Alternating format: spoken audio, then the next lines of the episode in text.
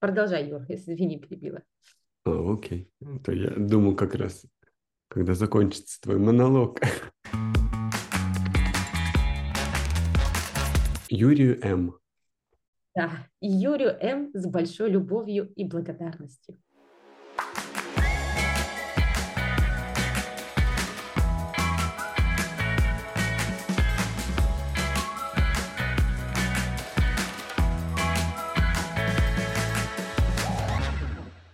Привет, друзья! И сегодня приглашаем вас послушать заключительный выпуск нашего первого сезона подкаста «Те самые коучи». Заключительный выпуск э, звучит одновременно и радостно, и грустно. Радостно от того, что мы проделали такую большую работу, и есть то самое чувство удовлетворения, а грустно, что сезон все-таки заканчивается. Ты знаешь, Юра, у меня есть удовлетворение. Грустить совсем не хочется а есть ожидание какого-то нового проекта. Вообще я люблю что-то новое начинать делать, и в этом есть ощущение жизни. И, конечно, я не устаю повторять, какие мы молодцы, что дошли до финала первого сезона и не слились. Молодцы, конечно. Так, в этом выпуске, нашем завершающем, мы поговорим про прокрастинацию. И, кстати, очень хочется спросить э, тебя, Олеся, как там твой рассказ и курсы по писательскому мастерству? Ну, как тебе сказать, не так, как все я планировала, когда брала курсы в декабре. Ты знаешь, я заметила, что периодически откладывала выполнение заданий и еще не всегда участвовала в онлайн-вебинарах, так как у меня это время совпадало с разными учебными вебинарами по коучингу. Поэтому я оставляла на потом, то есть на просмотр в записи. Но курс уже закончился, а вебинары я еще все до конца не прослушала. Я помню, ты еще говорила, что тебя вообще очень интересует тема писательства. И ты даже написала пару рассказов уже. И тебе действительно хотелось этим заниматься, попробовать. У тебя было и желание, и мотивация. А как ты думаешь, вот, э, вот сейчас, что повлияло на то, что ты откладывала выполнение домашних заданий, не участвовала онлайн? Ты знаешь, Юр, э, мне кажется, основное это то, что я переоценила свои возможности и не рассчитала свою загруженность в декабре. И, конечно, я в январе об этом размышляла. А, мне вообще казалось, что-то есть еще. Вот знаешь, что-то наслаивается. И поэтому я пошла к своему коучу и уже с его поддержкой э, пришла к следующим умозаключениям. Ну, ты знаешь, у меня же есть мечта вот написать книгу, и эта мысль на самом деле живет со мной уже давно. Ты знаешь, я даже представляю, вот это моя история, а, я сижу, в Бордо, в своем домике и пишу свои мемуары. И она мне как-то подогревала. Даже был план, что сначала нужно поучиться, поучиться, потом э, пройти еще курсы и уже потом начинать писать. И вот я сделала свой первый шаг, пошла учиться. И ты знаешь, где-то, наверное, подсознательно я понимала, что нужно действовать и что нужно делать следующий шаг. То есть надо будет писать, а это уже ответственность перед собой в первую очередь. И мне кажется, что возникал такой страх, что не получится так, как я хочу. Э, и второе, что я заметила, э, что обучение требует от меня больше усилий, чем я предполагала. Э, и так как есть еще и страх, который я озвучила, то это все очень сильно на меня повлияло. Результат, я начала саботировать учебу и поняла, что надо еще раз э, пересмотреть свою цель, шаги и соотнести со своими ресурсами. Мне кажется, нам повезло, что у нас есть такой отличный кейс э, для нашего выпуска, и можем его включить в обсуждение. Если ты не возражаешь, конечно же. Да, конечно, для меня... Я не возражаю. Будем сверяться с тем, что происходит у тебя по ходу разбора темы выпуска. Ой, слушай, это была бы, Юра, отличная возможность а, проработать свою цель, и упускать ее нельзя. Но ты тоже своим опытом делись, не стесняйся. Да, конечно, само собой. Ну что, друзья, тогда поехали, и следующая наша остановка – это прокрастинация. Привет, э, я Юра, я лайф-коуч. После 15 лет работы в банке я изменил сферу и переехал в Европу. Привет, друзья! Меня зовут Олеся, и я женский коуч. А еще я активный путешественник, мама и жена. И мы и есть те самые коучи, о которых все слышали, но не все понимают, чем они занимаются. В этом подкасте мы будем рассказывать, что же такое коучинг, что это за непонятный зверь. Олеся живет в Израиле, я в Португалии, и у нас есть что вам рассказать. Обычно словами «лень» или «прокрастинация» можно, в принципе, замаскировать откладывание любого дела не убрался в квартире, не сделал домашнюю работу, не выполнил какую-то задачу по проекту, не купил подарок, не сделал документы, в принципе, все, что угодно. Как многие знают или не знают, догадываются, что прокрастинация – это не причина, это все-таки следствие. Следствие того, что вы осознанно или нет сопротивляетесь выполнению даже очень важного дела. Что интересно, процесс откладывания усиливается со временем. Сопротивление нарастает, и иногда даже сложно осознать, почему уже не хочется это делать. Можно наблюдать некий цикл в том, как это работает. На первом этапе достижения цели включаются такие, ну, я бы в кавычках сказала, не помогающие правила. Ну, первое, что на целью надо работать только в удовольствие. Второе, это когда мы работаем на целью, когда есть силы и энергия. И третье, если делать, то так, чтобы все было идеально и вовремя. И тут, конечно же, возникают страхи. А вдруг не получится, а вдруг меня не одобрят, и теряется уверенность в себе. А возможно, находится даже какое-то более привлекательное задание. А, типа вот сейчас я посмотрю сериальчик, одну серию, а потом займусь делом. Или вот я пойду поесть приготовлю, потом поем, потом помою посуду и приступлю к работе. Ну, на самом деле много очень личных примеров здесь можно привести. От этих правил, страхов, предположений появляется чувство дискомфорта, которое, конечно, хочется избежать. И в это время на помощь а, приходят какие-то очень важные срочные дела или другие оправдания – Почему еще не время заняться той самой задачей? О, да. Я вот в такой момент думаю, так, мне надо пойти побегать, а вот потом я поработаю над заданием по писательскому курсу, если мы возвращаемся к моей теме. Или, например, надо убраться в квартире срочно, разгрузить посудомойку или пойти кошек покормить, что тоже очень важно, между прочим. А что дальше? Избежать дискомфорта удается, э, дискомфорта, который мог бы быть во время выполнения основной задачи. А, опять же, дискомфорт э, только предполагаемый. Он может, на самом деле, его и не будет. Ну, возможно, будет, конечно.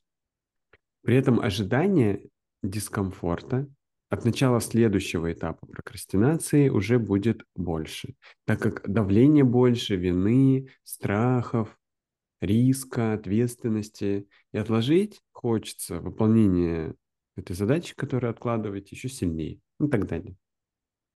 А, звучит, конечно, Юр, устрашающе, но не пугайтесь, друзья. Я бы хотела тут сделать акцент и сказать несколько слов в защиту прокрастинации. Да, польза от нее тоже может быть, вот поверьте.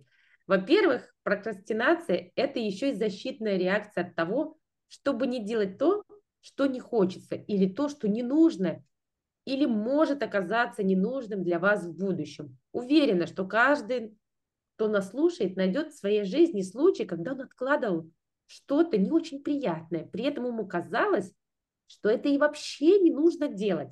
Вот знакомо вам, друзья? Знакомо, конечно. Так тоже бывает. Может оказаться при а, удачном стечении обстоятельств, что делать э, эту задачу уже и не нужно.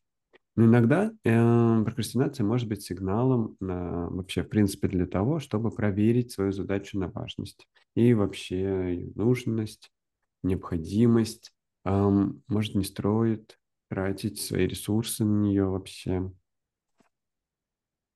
Знаешь, Юр, я поделюсь. э, Вот честно, раньше я все время боролась с прокрастинацией, с ленью. Вот неважно, как мы сейчас это называем. И мне казалось, что, блин, как это ужасно. Вот мне столько куча дела, а мне нужно делать. Блин, а я не делаю. И испытывала вот какое-то чувство вины перед собой. Какая такая лентяйка, какая такая раз такая. И давила на себя.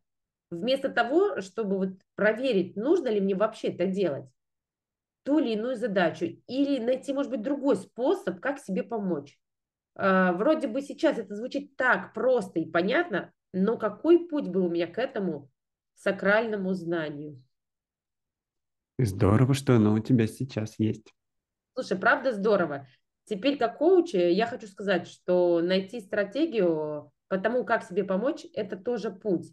И у разных задач могут быть разные стратегии, и они для каждого свои. И дальше мы расскажем, как можно разорвать цикл прокрастинации и поделимся своими примерами. Что делать после того, как вы посмотрели на свою задачу критично и поняли, что задача все-таки важна? Вначале мы бы вам предложили самим, а может быть и с коучем или психологом попробовать определить, все-таки какие страхи и опасения могут влиять на вас при работе над задачей и стоят за прокрастинацией. Далее заняться проработкой своего страха, а, возможно, с разным специалистом. Работа будет строиться разными путями, и это нужно учесть. А, в коучинговой работе мы бы предложили найти способ, как себя поддержать в этом страхе, чтобы его, может быть, уменьшить и куда перенаправить фокус в работе с психологом, скорее всего, будет строиться иначе. Как именно, наверное, не будем говорить, так как методов много, и это все-таки с Юрой не наша компетенция.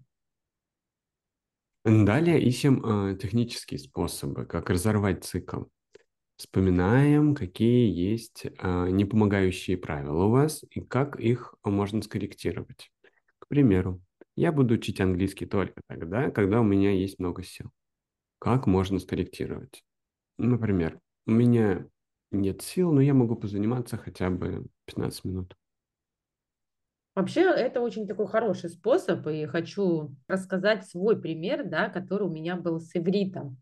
Потому что я помню, что мне было очень важно заниматься каждый день, и иногда действительно не хватало сил, и я тогда выбирала не читать текст или выполнять какое-то упражнение, я просто делала фокус на карточке. И просто повторяла карточки да, в этот день, и это занимало даже меньше 15 минут, даже около 10, а то бывало и 5.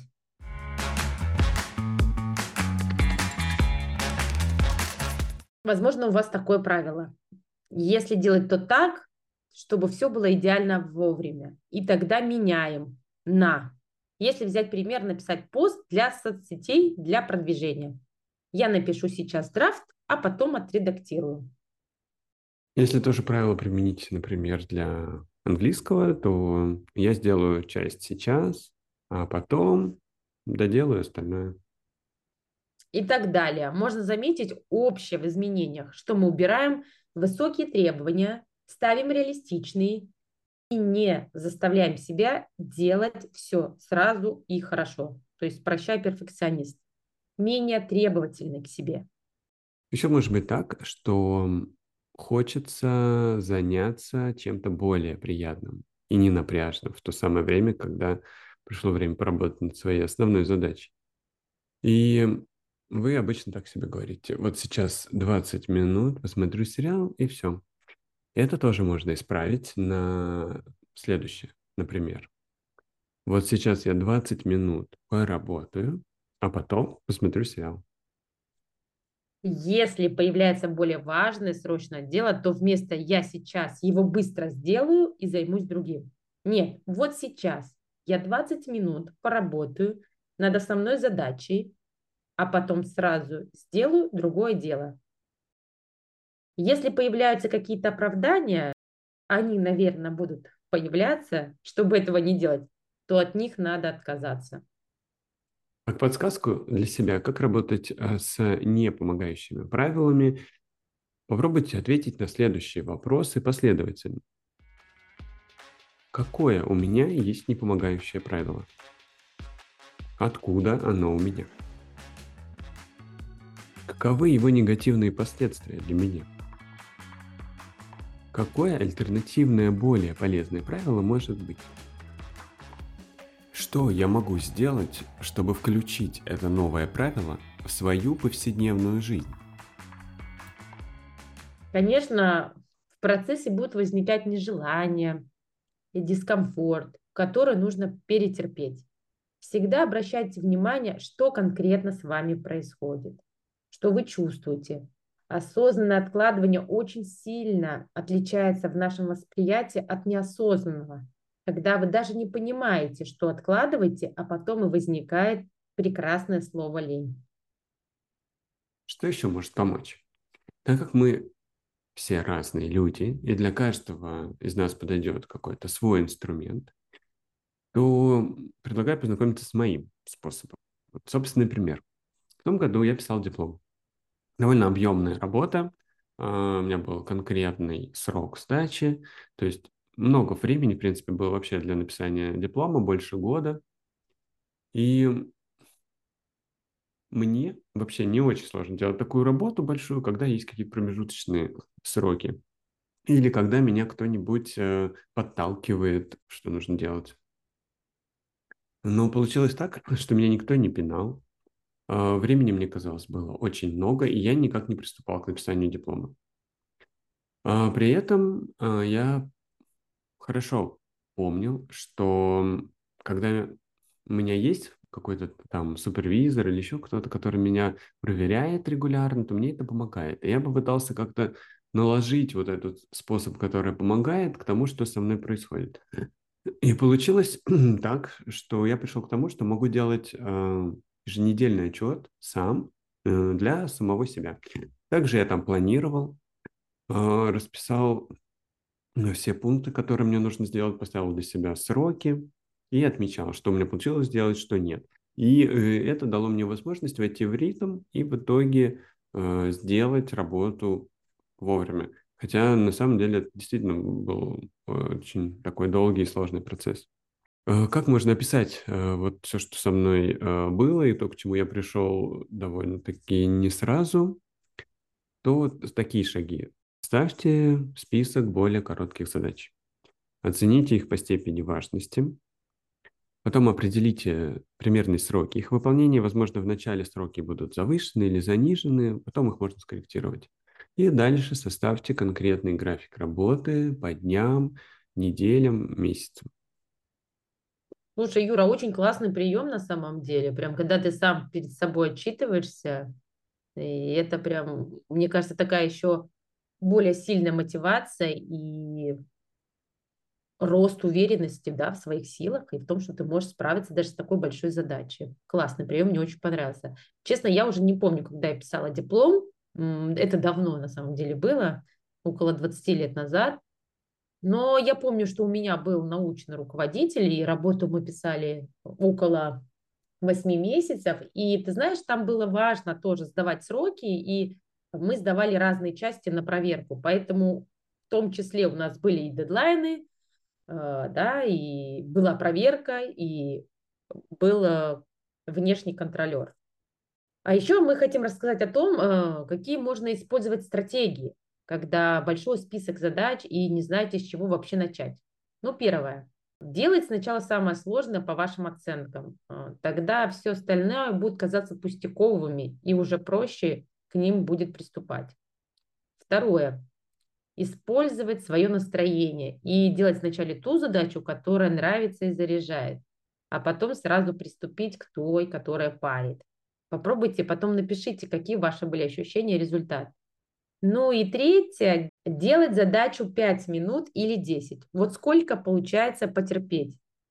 А, важно установить ограничения, которые будут вас подбадривать. Что вот всего осталось чуть-чуть. Точно. И еще несколько стратегий.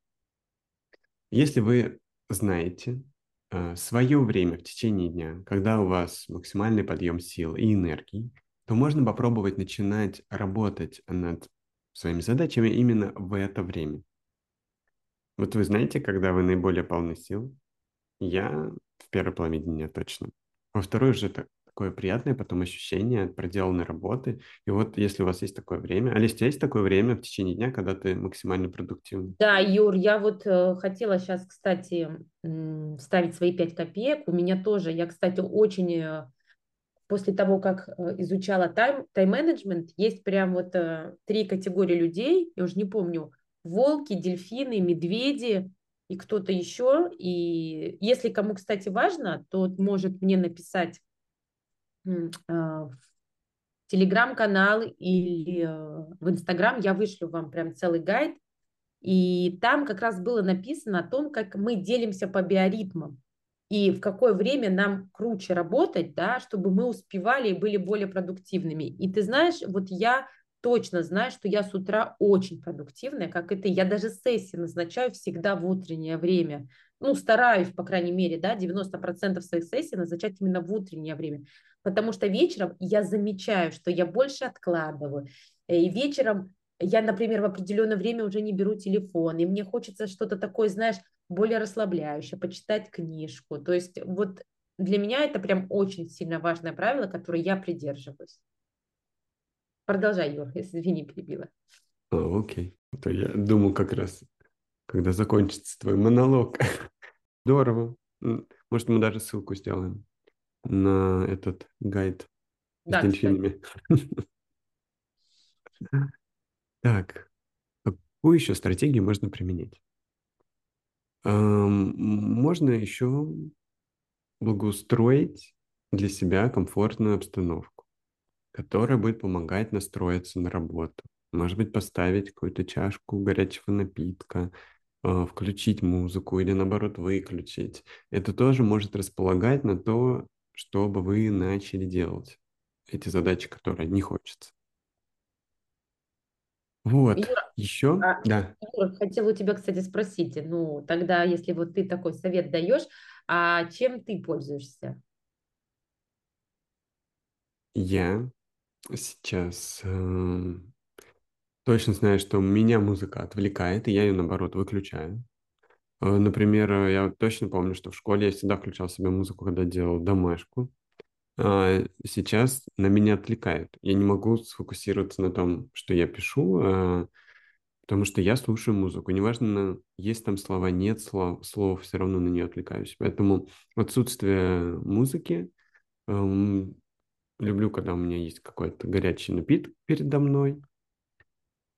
Вот, собственно говоря. И чтобы мне было комфортно, чтобы было тепло. Ну и все. И поэтому у тебя, наверное, есть твой замечательный чудо-сапог. Да, у меня есть сапог, но сейчас тепло, поэтому я без него обхожусь. Это у вас там холодно. Ой, у нас вообще кошмар. Вот. Так, следующая стратегия. А, делайте себе напоминания. Если удается держать их в голове, то отлично. Если нет, то записывайте в календарь с э, напоминаниями всплывающими. И это поможет приступить к задаче вовремя. Кстати, напоминание – это очень хорошая стратегия, и я, например, э, с ней работаю. Я веду дневник, ну, то есть не дневник, а ежедневник, и там записываю все задачи, которые мне нужно сделать. И Потом анализирую, какие были задачи выполнены в срок, какие нет, почему, какие приоритеты были для меня в этот момент важнее. И когда ты анализируешь в долгосрочном периоде, ты можешь четко понимать, какие были задачи важны, какие нет, какие, может стоит поменять, то есть приоритетность. Ну и если возвращаемся к стратегиям, то моя любимая стратегия – это визуализация. Используйте образы, чтобы четко себе представлять вот выполненную эту задачу, как вы ее выполняете, как вы успешно ее завершаете. И вот этот импульс обязательно используйте, чтобы получить э, выполнение задания в реальной жизни. Еще один важный момент – это фокус. Если вы чувствуете себя неуверенно, просто закройте глаза и сосредоточьтесь на своем дыхании. Постарайтесь удлинить каждый вдох и каждый выдох. Потратьте 5-10 минут медленного дыхания, чтобы успокоиться, сосредоточиться, а затем снова вернитесь к своей задаче. Ну и девятое, по-моему, да, уже девятое. Не забывайте, что еще можно себя вознаграждать за труд. Делайте себе отдых после того, как что-то произошло или было достигнуто выполнение задачи. Чем больше вы вознаграждаете себя за маленькие достижения, тем меньше вы будете чувствовать, что что-то упускаете или что-то делаете лишнее. Следовательно, вы будете меньше откладывать дела на потом. Олеся, а вот из того, что мы сегодня обсуждали, что бы ты взяла себе как а, помощь а, для работы над твоим писательским курсом или для написания своего рассказа? Юр, ну, наверное, я точно проработаю свои страхи в плане не написать вообще рассказ. Ты знаешь, мне кажется, что у меня есть вот этот страх белого листа. И посмотрю, как этот курс вообще связан с тем, чтобы мне написать. И пока мы с тобой разговаривали, у меня пришла еще одна идея. Это стратегия комфортного места, да, обстановки. Потому что, скорее всего, свое рабочее место, где я провожу коуч-сессии, где я обучаюсь, для меня это все-таки работа. А написание книги – это все-таки раскрытие творческого потенциала. И здесь хочется творчества. Возможно, смена обстановки, ну, не знаю, там, когда будет хорошая погода, выйти в парк или выйти в кафе с наушниками. Возможно, точно мне поможет, и я об этом точно подумаю. И, конечно же, еще это фокус, то есть точно выбирать, выделять в дневнике, то есть в ежедневнике, в течение месяца, определенные дни, когда я буду только этим заниматься, то есть ставить приоритеты. Отлично, надеюсь, потом ты со мной поделишься, что тебе помогло. И я жду приглашение на презентацию твоей книги. Юра, ты будешь в, пер... в списках VIP. VIP, да. А, ну да, я, я же вообще-то, я помню, я помню, ты говорила, что мне будет благодарность написана. Конечно, да-да-да, я подпишу, я, когда буду книгу презентовать, там вот на начале пишется, а, хочу особая благодарность, Юра, это будет тебе в первую очередь за то, что ты как супервизор в некоторых моментах вдохновляешь меня, направляешь на написание книги. Юрию М. Юрию М. с большой любовью и благодарностью. Отлично. Что еще хочется отметить? Хочется отметить, что все, что мы проговорили в этом выпуске, потребует много усилий и работы над собой. Хотя это и не так много слов было, но при этом это очень много работы, и несмотря на то, что кажется, что это все понятно и просто, это может быть не совсем так. А, важно помнить, что прокрастинация – это симптом, что есть сопротивление внутреннее. И еще это важно воспринимать как привычку. Мы знаем, что вредные привычки развивать гораздо легче, чем полезные. Но если хочется жить так, как хочется, то придется поработать. К сожалению, само все не произойдет. Диплом и рассказ сами не напишутся, упражнения в спортивном зале сами не сделаются. Так что всем удачи с этим непростым делом. Ну что, друзья, как бы это ни грустно и печально, но последний наш выпуск заканчивается. И анонса следующего не будет, потому что мы еще не придумали, какие темы будут, какой формат. Мысли, идеи на этот счет у нас очень-очень много. У нас есть идея и насчет развития видеоконтента, что тоже очень хочется попробовать. А с чем мы в итоге заканчиваем первый сезон подкаста? Алис, ты помнишь свои цели на этот сезон, которые мы озвучивали, ты свои, я свои, э, в самом первом выпуске. Помню, конечно. Но помню, что хотела развивать свои навыки проявленности и выступления. И, слушай, вполне получилось. А второе, я помню, что хотела делиться знаниями по разным техникам и лайфхакам, как себе помогать с разными сложностями. Заодно и сама кое-что узнала нового, когда готовилась к выпускам. Ну и, конечно же, мы поболтали с тобой на славу, свою потребность я тут удовлетворила. Ну и мечта выступать на радио. Да, я даже шампанское пила во время записи новогоднего выпуска. Помнишь, я говорила, что представляю себе, как бы я писала подкаст в студии. Да, я это помню, и действительно хочется, наверное, записывать подкаст в студии. Там, может быть, какая-то другая была бы атмосфера. Юра, как твои цели? Я научился монтировать подкаст, освоил всю техническую часть в этой работе, что меня радует. Ну и э, что тоже дает мне сильное чувство удовлетворения, это то, что я вообще начал делать подкаст, а не только собираться его делать и говорить об этом. И теперь приятно говорить, что я его делаю. Да.